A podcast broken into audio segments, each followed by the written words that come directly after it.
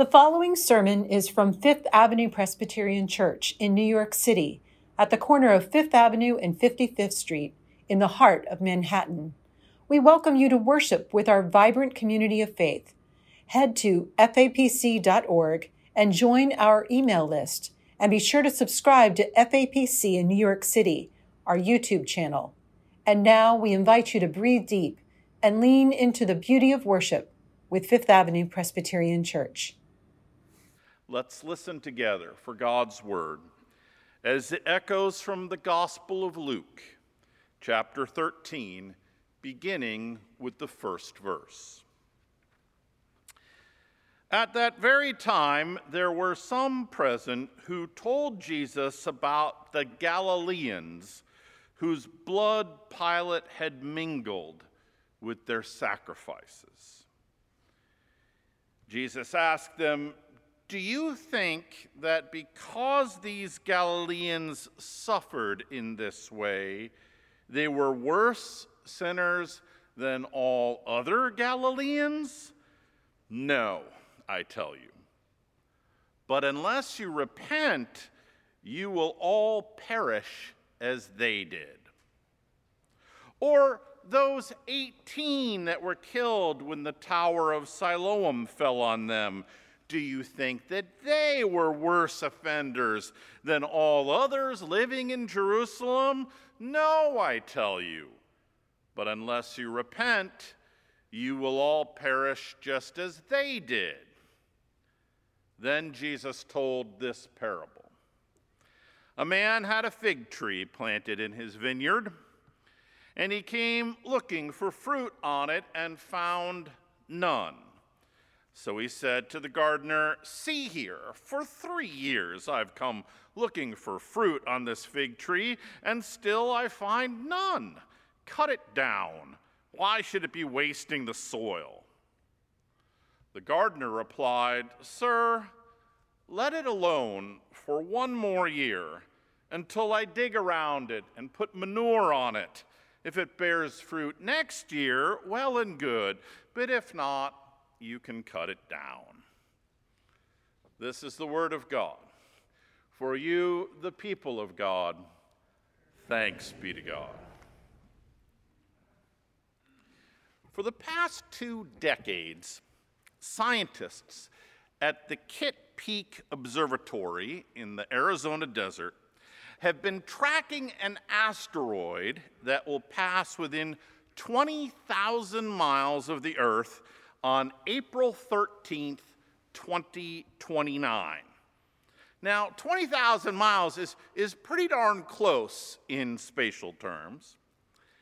Seven years later, though, in 2036, that same chunk of rock will have completed another lap around the sun and boomerang back at us. On this second pass, it's going to get even closer. Initially, astronomers estimated that this hefty asteroid, it weighs 50 billion pounds, had about a 2% chance of hitting the Earth.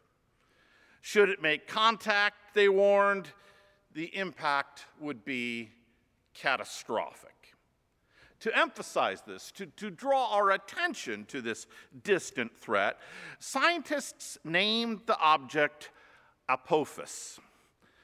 Apophis is the Greek name for the Egyptian god Apep, the deity responsible for unleashing chaos and destruction on the world.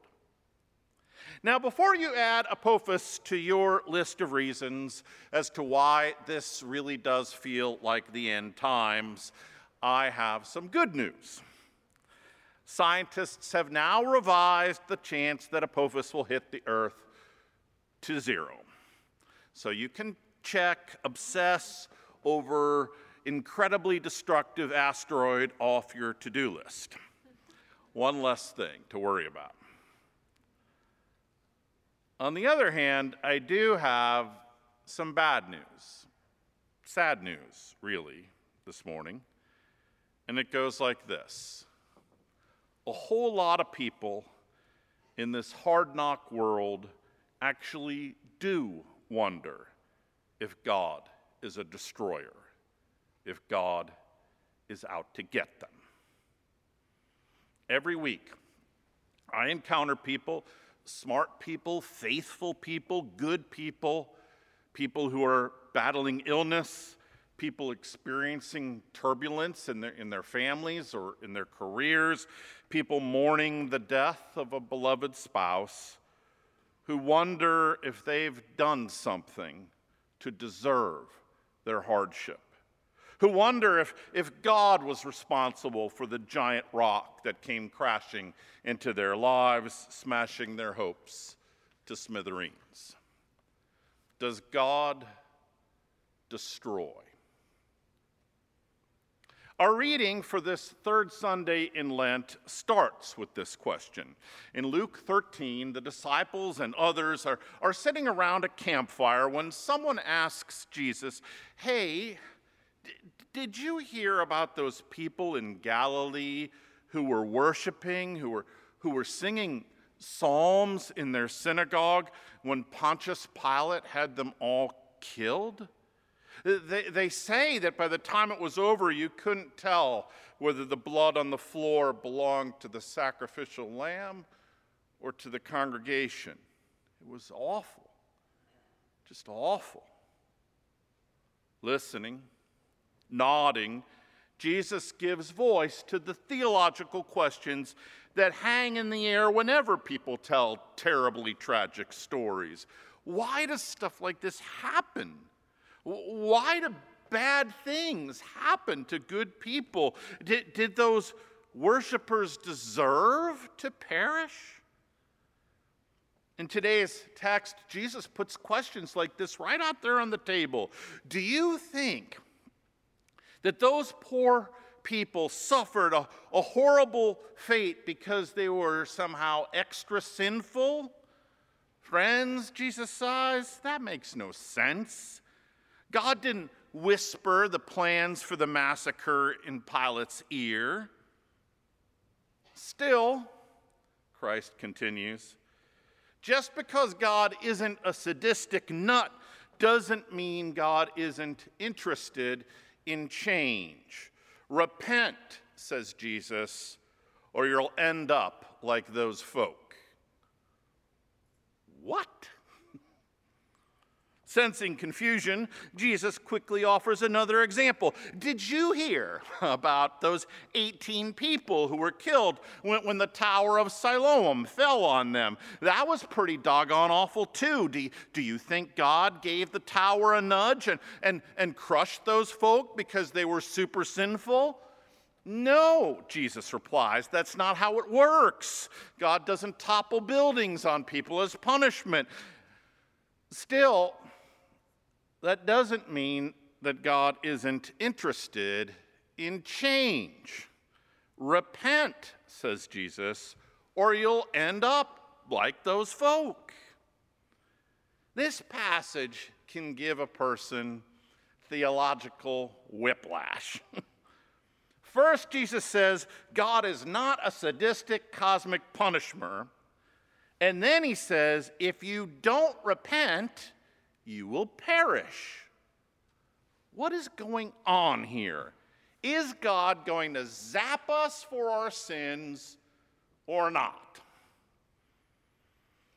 A couple of years ago, a woman outside of a grocery store handed a bright yellow religious tract to my wife, Amy. Evidently, Amy looked like her soul needed saving because the tract was entitled this could be your last five minutes alive. The pamphlet begins, cheerily enough, by explaining that three people around the world die every second. 900 people die every five minutes. Sooner or later, says the tract, your final five minutes will come. So the question is this where are you going? You have a choice, says the tract heaven or hell. If your choice is hell, the tract continues, in a sort of sarcastic way, do nothing. You've already done enough. If, however, you choose heaven, then you must do several things. And one of these things, says the tract, is repent. Now, that tract is a snarky and effective bit of manipulation. It employs a hackneyed, been around forever tactic for scaring people into belief. Your time is limited, hell's fires are burning hot, take action now, right now, to avoid a terrible fate. And that isn't, of course, how Jesus operates. That isn't what Jesus is talking about when he says, repent or you will perish. Is it? Well, on one level, Jesus and the tract actually do agree about a few things. Both emphasize the importance of repentance. All people should turn away from sin and pursue things that make for life. On this, Jesus and the tract concur. Both also assert that our time on earth is limited. You never know when a tower might fall on your head, and some mortician will have a second date to chisel on your tombstone. Time for repentance, says the tract, says Jesus, is now. At this juncture, however, the tract and Jesus diverge. Each sketches a very different picture of what repentance looks like. The tract describes repentance as a sort of mental act. Pray, believe in Jesus, check off the Christ is my Savior box in your brain, and you won't fall through a trap door into the fiery pits of hell. Jesus describes the process of salvation in starkly different terms.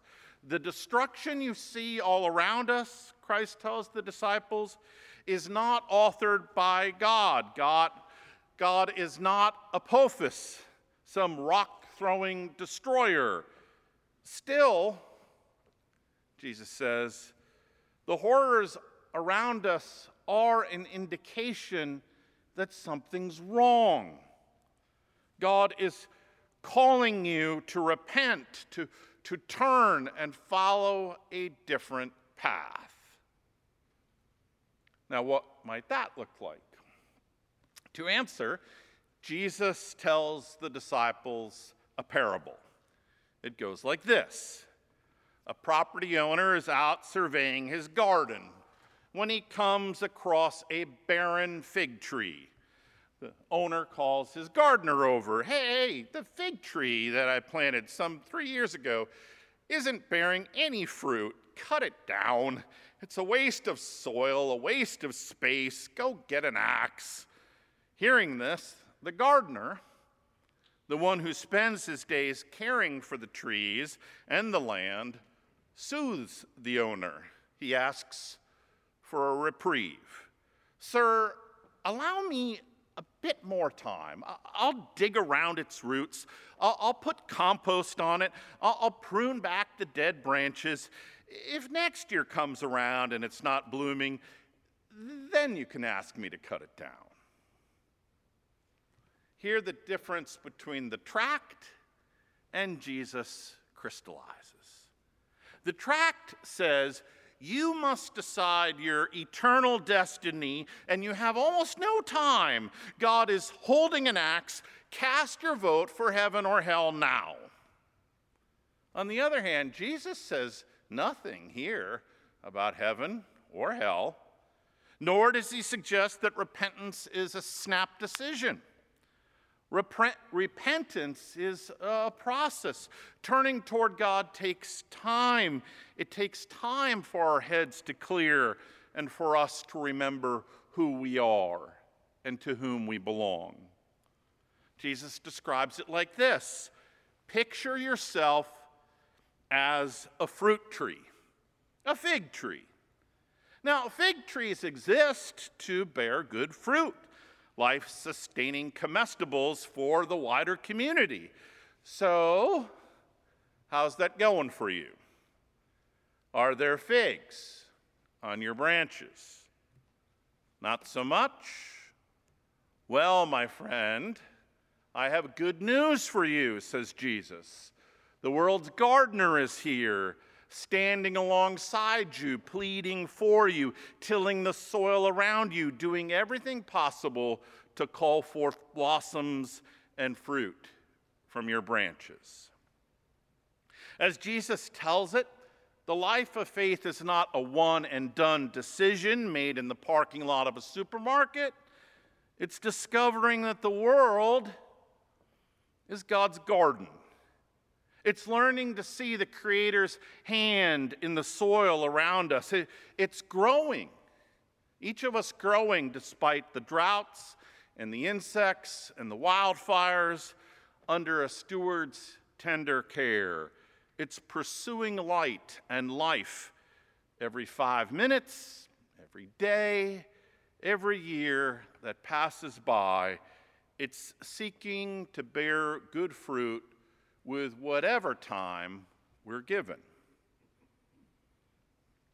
Last Sunday, Yale Divinity School professor Miroslav Volf spoke by phone to one of his former students, Fyodor Reichenets. Reichenets is a pastor in Kiev, Ukraine. He's also a professor at the Ukrainian Evangelical Theological Seminary. The seminary is located about 20 kilometers northwest of downtown Kiev. It lies along a highly contested corridor in this war. In the past two weeks, the seminary has been shelled three times. Most of the campus has been destroyed. The professor's office and his library burned. This past week, I listened to a recording of the call between Volf and Pastor Reichenitz. They spoke in the evening, Ukraine time, after the professor had returned to his apartment, having spent the day feeding the elderly, the sick, weary soldiers, and women and children stuck in basements without electricity, people without clean water, without medication, and increasingly without a clear idea of how any of this will end for them. How can you go on doing this? Volf asked. How are you not crushed by sadness? Sometimes, Reichenitz responded, in the face of it all, making a difference seems impossible. But then, as I lie in my bed thinking this, I get a call from someone asking for news or for, for some help. And you go. You go because someone needs your presence, your heart. And maybe you didn't even know this person before the war started, but you go because God has laid these people on your heart. Every day, Pastor Reichenitz posts a short reflection on Facebook that begins with the words, War is.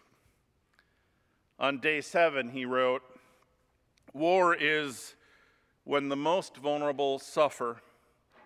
It's when ordinary things become impossible. Going to the store and buying fresh, warm, and fragrant Ukrainian bread is impossible. I've visited about 70 countries, the pastor writes, but I've never eaten such delicious bread. But war is when you meet people who haven't eaten any bread for four or five days, not to mention anything else. Last Sunday, on day 20, he wrote, War is when your understanding changes. It's when, not in theory, but in practice, you appreciate the moment, the here and now, and you learn to live it more consciously. Bad things happen out there, says Jesus. Terrible things. Dictators slaughter innocent people. Buildings fall on families sheltering from bombs. Awful things happen in the world, says Jesus, that were not authored by God. In the face of these evil acts, Jesus asks, What choice do you have? On hearing that, that Pontius Pilate murdered people who were worshiping in their local synagogue, what choice do you have? You can lie in bed and question the goodness of God, or you can listen to the voice of the one calling us to live in the here and now, the one challenging us to bear good fruit in the face of every sort of evil. You know the one I'm talking about the gardener, whose care for us knows no end, the Holy One who is forever digging around our roots, pruning our branches, and optimistically muttering, maybe, maybe this is the year there will be figs. You may rise again as you're able and hear the benediction. Go forth into God's garden, my friends, with Christ's peace in your heart. Have courage. Hold fast to what is good. Do not return evil for evil. Strengthen the faint hearted. Support the weak. Help the suffering. Honor all people. Love and serve the Lord. Amen.